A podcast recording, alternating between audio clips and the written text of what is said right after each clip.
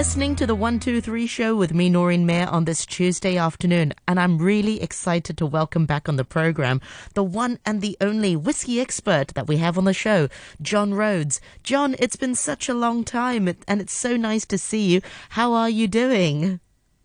I'm doing, um, I'm doing fine, surprisingly, uh, especially with a bit of this stuff.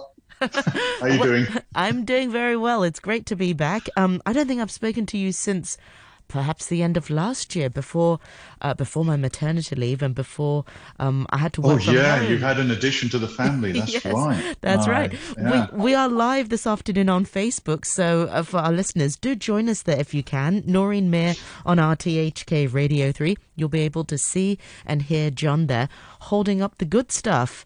I see you've got a Oh, yeah. a glass of whiskey with you. Um, we're going to be talking about um, whiskey as uh, or, or casks as a as an investment, whether or not uh, that is a good idea. But before we start with that, um, can you sort of talk a little bit more about the the general palate of Hong Kong? Um, how has it been over the last few years? Um, uh, let's start with that.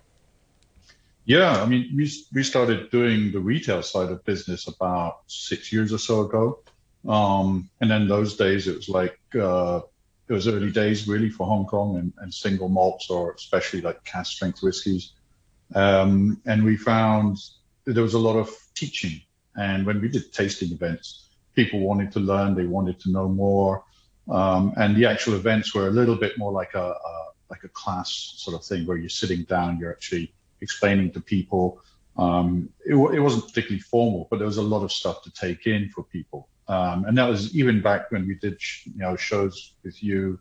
Well, that was a while ago as well. Um, and it was even back then, it was like, oh, you have to explain to people where the flavors come from and so on and so on.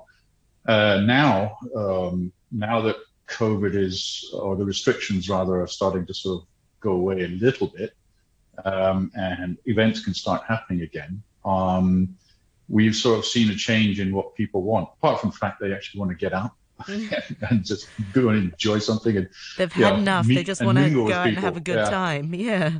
yeah, but the palate has changed. Um, when we did uh, one of our first tastings after quite a long time, we made it for peated whiskey.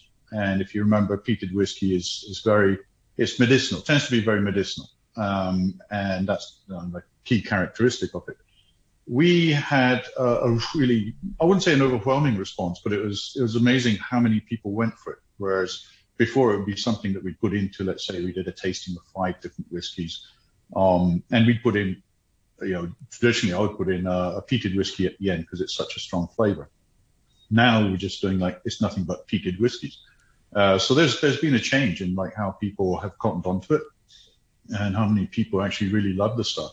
Um, which is quite interesting to watch. I think it's happened in a relatively short space of time.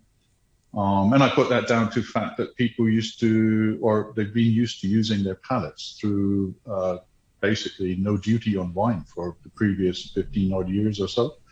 Um, so they got used to like nosing and tasting and learning.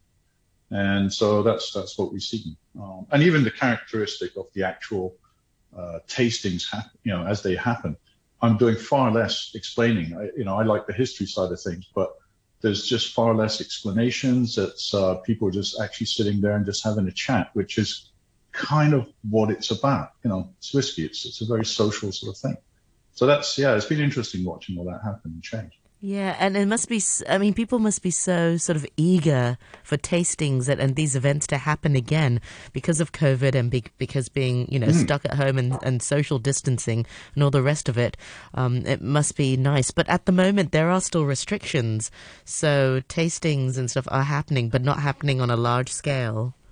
No, no, they're, they're, it's always going to be small scale. Um, I mean, we've always done it like that for us, so it's it's never really been such a big deal. But um, unfortunately, one of the things that we're not, or not, that's not going to happen this year is the Hong Kong Whiskey Festival. Um, hoping that it was going to happen in November, uh, but it's just there's still going to be too many restrictions. Um, it's, it's, I mean, it's nice to see the rugby sevens. Uh, you know, that's that's going to be taking place. Um, I don't know what really. I'm not quite sure what the format is for the audience. Let's say. Um, I think they can drink at the stands, but they can't eat at the stands. So they, yeah, and you have to put your mask on between sits. Um, Yeah. I'm not. I'm not going to demonstrate that. it just seems like it's a silly I, idea to I me. think we but- get the idea. Yes. yeah, yeah. Um, yeah, it's uh, it, it's good luck enforcing that, and I do feel uh, I already feel sorry for the guys who are going to have to enforce that in the South Stand. Good luck to them. oh yeah, it's going to be so difficult, isn't it? Like, Yeah. oh. No, I'm, I'm, I'm actually looking forward to seeing that happen somehow. we'll see how that yeah we'll, we'll, we'll see how that that unfolds um so the Yeah. topic uh, that you're going to be talking a little bit more about is um casks and whether or not they make for good investments um first of all um actually john i want to pick your brain about casks um whiskey casks should they be I've been uh, uh, doing some um i was looking for some images for the facebook page before our program and i saw some that were stored horizontally and i saw some that were stored vertically um and, and it just made me think is there a correct way to be storing whiskey casks is it better for the alcohol to store it one way or the other or does it make a difference it, there is a bit of a difference. Um, I don't know why. I, I'm trying to think why. Um, if you store them, let's say, uh, flat, you know, so if the cask is like, Yeah, like that horizontally. than standing Yeah. up, yeah, yeah, so horizontally, um, then basically, I think you get a bit more air surface, uh, surface air inside the cask, and possibly, I would say, I'm guessing that is, but there is definitely a difference. Uh, they store them vertically because they're those ones are really uh, usually massive warehouses, uh, or people just it's easier to handle if you can put, um, let's say, on a large pallet, uh, you can put one, two, three, or, or four casks depending on the size of the cask. Um, but it's just easier to handle. Whereas if you got them on the sides, you have to. You, usually, you never go up more than three rows. So you get a sherry butt, which is like a 500 liter cask, and they're they're huge. Um, and then on top of that, you'll get maybe another sherry butt, but usually it's like a, a hogshead, which is about half the volume. Um, and you get two rows of those, and they're just like, do, how do I say? When you see them, you see a typical whiskey warehouse, and they're just like so, like that. You get a whole rows like that, um, and it's it's just an ease of handling, more efficient use of warehouse space, uh, things like this. But you definitely do get a nicer. I think you get a nicer product if they've been sitting on their sides. Okay, uh, and presumably you can reuse um, casks a- as well. Is there a limit to how much you can reuse it until it sort of, you know, um, like sherry casks, for example? I don't know. Is there a, a number of times you can reuse it before it, it doesn't taste of anything? Um, yeah, I mean, I think you can reasonably use a cask twice, depending on how many years you use it for. Uh, Sherry casks are so expensive now that people they tend to get used uh, a few times, um, Only? more as oh, a finishing. forgive me. Well, I, they- I they thought get- you could get- use it like yeah. 20 times or something. What? Uh, well, no, because then uh, you you've kind of lost the, the yeah. let's say the, the, the sherry characteristics because that's a lot of that is inside the wood. Um, you, you can't Sure. really use it 20 times. uh, I mean, you can use them, but I mean, like for example, like this thing here, it's made from a made from the barrel, uh, uh, the stay, and I'd say this thing's probably around about sort of at least 30 years old. Um, looking at it, um, so you know they do get used for a fair length of time, uh, but in terms of the number of times, not that many. Okay, okay. Oh, interesting. Right. So, do they make for good investments? Ah, well, why would you buy a cask? I mean, usually there's about three different things. Uh, one, very commonly, is uh, people want to lay down a cask for, let's say, if they've had a, a kid. Um, you know, so it's like, okay, in 18 years' time or 21 years' time, this is going to be available. Uh, and that's that's quite common. Oh, Um, and that's probably the best way of doing it. Um, I would say in terms of you're not really looking for uh, money back. However, what you do have to be aware of is you could possibly be labeling or leaving somebody with uh, a huge duty to be paid on the contents because they sit inside a duty-free warehouse. Uh, and when, let's say, at the end of 21 years, you have to uh, bottle or you're going to bottle the thing, um, you've got to pay duty on it and that can be a bit pricey, plus the actual bottling. So you have to be aware that that's what you're doing. how Um, much duty are could you talking about? Like ten percent or twenty? Or it Uh, just what's it? The UK, Well, if it's yeah, if it's Scotland, I think it's something like 27 pounds per liter of pure alcohol. So if you've got a cask that's 50% alcohol and 50% other liquid and, and flavor, you know, uh, whiskey, let's say, um, then it's 50% of that is going to be dutiable uh, for it. So 50% alcohol out of 100 liters, uh, you're going to pay 50 liters worth at 27 pounds per liter. Wow. Uh, so that's that's uh, whatever that comes to. Yeah. Um, and then you've got the bottling costs as well, and things like that. Uh, however, by that time, I think yeah, you're past caring. Whoever's got it, that's their hassle. But yeah, but the people do, yeah, they do do that, and it is worth it. Um, and they like, and they get stored overseas, say in Scotland or in the UK or wherever you buy that. Oh yeah, no, it's, it's all stored in Scotland. Uh, if you're talking about Scotch, yeah. If it's from Wales, of course, in Wales, uh, England, in England, Ireland, in Ireland. Can, uh, can you buy more locally? Like, can you buy in, in Asia, say, for example, in, in India or in Taiwan? Is that common? Not, I've not uh, heard of that. I know some people have managed to get, uh, let's see, essentially like a private bottling from somewhere like Taiwan or Japan. You know, they'll buy a whole cask and they'll work with one or two suppliers, but that's fairly rare. Uh, Scotland really still is the place to uh, that is much more uh, easily achievable and, and reachable. Uh, places like Taiwan and Japan and India as well. Um, it's it's a bit more difficult. yeah, very difficult, I would say. Mm. Yeah. Well, but, if there's anyone out there that can help me, give me a call.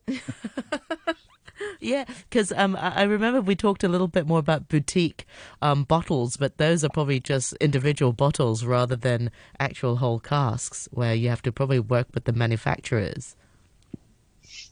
Oh yeah, I mean that's that's the other thing that we get onto, right? Is um, another reason why cask, and this is where we've been a bit more active with in Hong Kong, um, is basically buying a cask for a private label.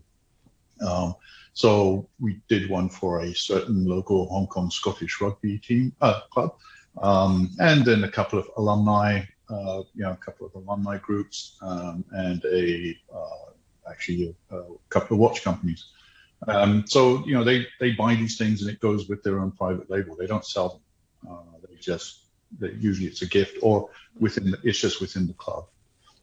Um, so you know we've done sort of stuff like that, and that's that's actually quite common as well. Um, so that's that's that's another reason why casks get uh, purchased. Um, and then uh, finally, yeah, it's there's an investment side to it. Uh, that's that's really taken off in the last, especially in the last three years. Um, and and I have to put in a little disclaimer: I'm not a financial advisor uh, or anything like that. Yes, that's um, true. yes you know. Um, but it's in terms of whiskey, yeah, uh, you will get a return. Um, I think in the earlier days of people selling casks, uh, you had ridiculous claims going around, sort of like, oh, you know, 500% returns and things like that. Wow. And people were sort of touting these as a uh, a thing where you're going to make that kind of money. It's like, well, maybe if you bought a cask from, say, I don't know, 15 years ago, and that would be bottled in the 19, uh, sorry, put down in the 1980s or 90s when all casks were really cheap. Um, and then you'd have made quite a significant return. Uh, but then, of course, everything's gone popular in terms of whiskey. Uh, whiskey within, let's say, for example, within within the USA, and I'm starting to see casks being offered uh, of of bourbon casks as well. So we're starting to see some of those coming in uh, to the market for for sale. Um, so whiskey just seems to be a, constantly growing thing. Um, I think in the next, at the moment, global whiskey industry is worth about, it's just over 60 billion, billion pounds. And by about 2027, estimates go from around about 75 up to 85 billion. So that's, that's got a big increase.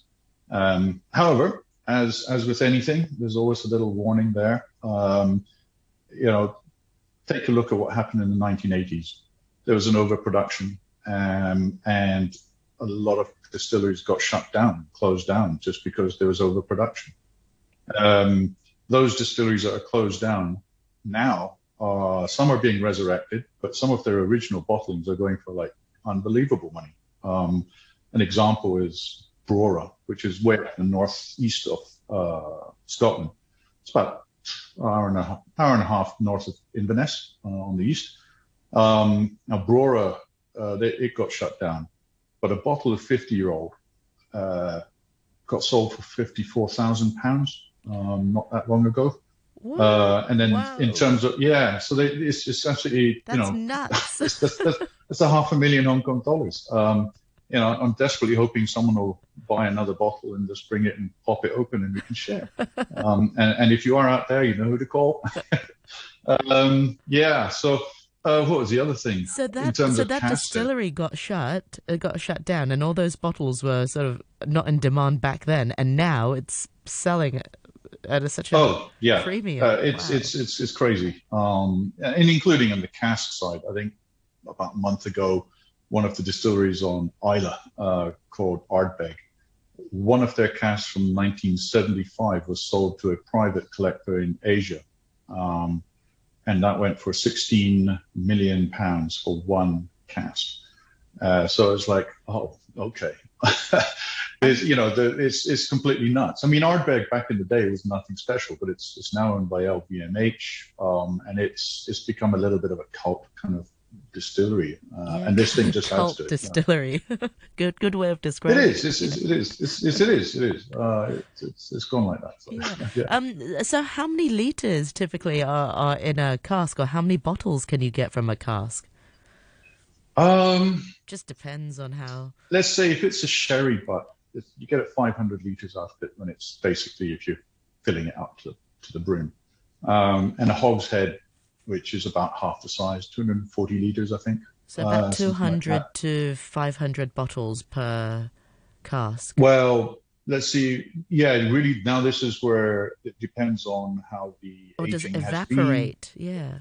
Yeah, and it depends where it sits in the warehouse. Um, some warehouses, you know, they've got pallets that are eight casks high. So at the top of the warehouse, it's a lot warmer. Down below, it's obviously cooler. Uh, I don't know if they have an actual thing of rotation. I'm not sure. Um, I don't think they do. Uh, so it kind of depends where it is, quality of the barrel. Uh, so sometimes you get a, let's say a hogshead that originally had maybe, maybe say 240 odd liters in there.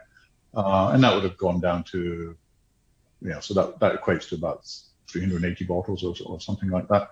Um, that would probably go down to about 300 roughly about 300 bottles after mm-hmm. about 10, 12 years. Uh, but sometimes it goes down to about 240.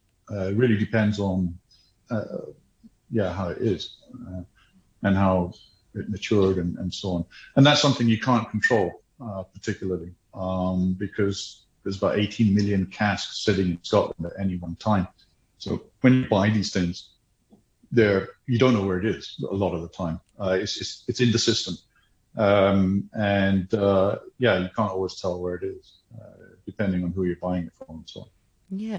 Is there sort of an inconsistency with the taste as well, just depending on what batch you, you, you have? So if you're paying oh, yeah. money, uh, you, you just don't know what you're getting sometimes until you open it and yeah, taste it. Uh, you, you, you, yeah, exactly. Uh, I mean, you, when you do that, if you do buy a, a cat, you actually want it for, for yourself or you want to bottle it or whatever. Mm in an ideal world, you'd uh, you get a sample from it. You know, you, you, take a little sample from it, but to get that sample is actually quite a lot of hassle. Uh, so if you have a warehouse, 20,000 casks, yours is in there somewhere. You say, well, I'd like a sample. So they have to get it out, uh, remove a sample, and you have to go through all the paperwork with, with um, Her Majesty's government and the duty uh, and all that kind of stuff. Uh, so just getting a small sample actually can cost quite a lot. Um, and it just takes forever, and they hate doing it because you have to look for a cask out of 20,000. I mean, don't, don't know where it is, but it's just that whole thing. So it's not, you know, it's not this sort of like romantic little warehouses that you think of and get pictures of. And, oh, I can go and visit my cask. It's like, no. Instagrammable. Mostly you don't. yeah, yeah, exactly. Um, so yeah, it's, that's like that. Uh, but that's in terms so, of like just buying, you know. Yeah, that's so interesting. Scotland's that's, yeah. But John, with with any like with any investments, I mean, there could be a potential bubble. Um, is there such thing as a whiskey bubble? And and you know, well, they're calling it the whiskey loch, and it's building. Um, but it just seems a, to be there's, there's such a strong demand. Okay. Yeah, that is what happened in the 80s. Um, whiskey's such a long cycle. uh, kind of product. Uh, that anything that happens, it, it always happens on a long cycle. Um, so I I don't know. Uh, I think if people continue, you know, let's say as the world comes out of COVID, can, you know, as long as they're continuing to drink it, then there's always going to be um, a demand. an increase in the value. Yeah. Yeah, there's always going to be a demand for the cask. Uh, certainly, Asia there's a very strong demand. Yeah. Um, Didn't they Yeah. say also during COVID people were drinking more alcohol? Did Did you notice that there was sort of an increase in in sales, or was a trend where people just sort of buying more um, alcohol? I, I mean, it doesn't have to be whiskey. I, I know you're also. Um, I think generally alcohol, yeah. Okay. Yeah, gin was very strong, uh, and it still is, um, and that's that's still growing. Uh, certainly, a lot of people are drinking that. Um, uh, personally, for me, my consumption, sure, yeah, went up. Uh, you know, it's it's uh, it's sort of it's happened. Yeah. Um, but um, yeah, it did. I think you know, alcohol sales did go up uh, in pretty much everywhere. I think uh, for all of that. As to now, I don't know. Hong Kong is uh, inevitable. Well, it, it's a little bit out of step with what's happening with the rest of the world in terms of how it's handling COVID. Um, so I don't know how things are going to you know, turn out. Okay. Um, we'll. Finally, John, um, we mentioned just now, you know, sometimes when people have children, they'll invest in a cask or something so that, you know, in 21 years time, 18 years time, whatever. Where can, where can people do that? Do you go online? Are there sort of companies that help you manage it? Because it's, you know, you're doing yeah, all, yeah. all of this there are. remotely. There's, there's, com- there are companies. I mean, we're, we're, we're doing it. Um, and, but there's, there are companies that do it. Um, you have to be, uh, just be sensible, you know, in terms of what your expectations are. Uh, and then they can advise you. Um, and then look around and see how many, see who's offering what and that, and for how much and what kind of returns that they say they're going to do. Uh, but if you're buying it for like uh, one of your one of your kids, um, then it's just like okay, uh, try and get something where you know what the barrel is. If it's a if it's a first fill barrel, uh, that's that's always a good thing to have um, rather than second fill. So you know, first time use for for whiskey. Um, those are more desirable. Uh, if it's a second fill, the cask is more tired. You're not going to get such as good a product out of it um, after 10 years or 15 years or whatever. Um, so yeah, you, you look out for things like that. Great. Well, John, thank you so much for your very knowledgeable sharing with, with our listeners this afternoon. Remind us once again, how can we find out more about you? Um, have you got a Facebook where we can find out more about Cascales? Um, we do, uh, yeah, it's just Cascales on Facebook and Instagram, um, or just chug along to the website, or just pop down to the basement of the peninsula. Um, I'm here uh, a few days a week. So yeah, Excellent. uh, You know or look out for tasting events. You know, we, we're, we're posting up. We're going to do a blind tasting. Ah, yeah, yeah, yeah. We're going to do a blind tasting. Uh, that's they're, quite good fun. Uh, we just don't tell them what we're going to put in there, and no one has any idea. They can't even tell the color of the of the whiskey because we're using uh, special glasses. Wow. Uh, so that they're they're always good fun. Uh, I, yeah, I like the fun aspect of it, and then I can just choose what I want to put in. and then nobody will know. Surprise. Well, they'll, they'll find out at the end of it. You know, we'll do the reveal, um, but that's that's going to be the next one that we're going to. Excellent. Uh, so yeah, that should be fun. Yes, soon. I hope Hong Kong will, will open up very soon and we'll be able to enjoy all the things we, we, we- we're used to and, and have Yeah, tastings uh, and, and whatnot. Thank you so much for your time once again, John, and chat to you next time. Bye for now. Right, cheers, Marie. Bye. Bye.